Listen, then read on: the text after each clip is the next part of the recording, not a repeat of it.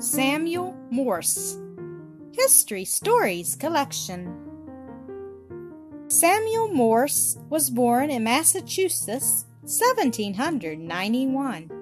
His father was a Presbyterian minister. Young Morse went to the common schools and to Yale College. In college, he used his spare time in painting, and after graduation, he went to England and studied under the best artists.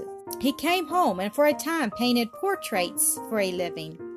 After having spent some years abroad in work and study, Morse was again returning home from France when the idea of sending news by electricity first came to him. Why can't it be? said Morse to a friend, who answered, There is great need of sending news by electricity. He began then and there to plan a machine and to and to invent an alphabet. This was all done on shipboard. When he reached land, he went to work with a will at his new-found problem. For a long time, the work went on very slowly, for inventors must eat and sleep and pay their way in the world. While Morse was struggling over his machine and trying to make himself master of the strange force called electricity, he was very often hungry and at times even on the point of starvation. Now came a bright spot in his career. A young man named Alfred Vail, an excellent mechanic, saw Morse's telegraph instruments and immediately believed they would be successful. Young Vail borrowed money and became Morse's assistant in the great work. For what he did, he deserves credit next to Morse himself. A patent must now be had, and the telegraph must be so improved that they could show it to a committee of Congress. It was arranged that Vail and a mechanic by the name of Baxter should do the work behind locked doors. For if someone should happen to see the instruments and obtain a patent first, then Vail would be ruined. In the locked shop, the two men worked steadily day after day. Vail made many improvements.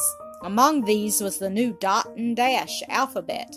At last, one day in January 1838, Everything was in complete working order. Baxter, hatless and coatless, ran for Mr. Vail's father to come at once and see the telegraph work. At one end of the wire stood young Vail, and at the other stood Morse. This wire was stretched around the room so that it was three miles in length. The elder Vail wrote, A patient waiter is no loser. He said to his son, If you can send this message and Mr. Morse can read it at the other end, I shall be convinced. It was done, and there was great rejoicing. The invention was hurried to Washington, and young Vail took out a patent in the name of Morse. Morse obtained permission to set up his telegraphic instruments in rooms in the Capitol. These rooms were filled with congressmen watching the strange business. Members in one room would carry on witty conversations with persons in the other room. This was great fun for those looking on, but it was slow work talking with members of Congress and winning their help. Finally, Morse asked for $30,000 to build a line from Washington to Baltimore. The bill met opposition, one member moving that a part of the money be used in building a railroad to the moon, another that it was used in making experiments in mesmerism. Morse stood leaning against the railing which separated the outsiders from the members. He was greatly excited and turning to a friend said, I have spent seven years and all that I have in making this instrument perfect. If it succeeds, I am a made man, and it, if it fails, I am ruined. I have a large family and not money enough to pay my board bill when I leave the city. It was 10 o'clock, March 3, 1843, the last night of that Congress. Morse gave up and went to his hotel. In the morning, a friend met and congratulated him on the action of Congress in granting $30,000 for his telegraph line, the last thing Congress did that night. Morse was surprised. The telegraph line to Baltimore was built, and the first dispatch was ready to send. Morse called the young woman who had been the first to congratulate to send this first message What God hath wrought. The success of Morse was slow at first, but he lived to see the day when his instrument was used in Europe.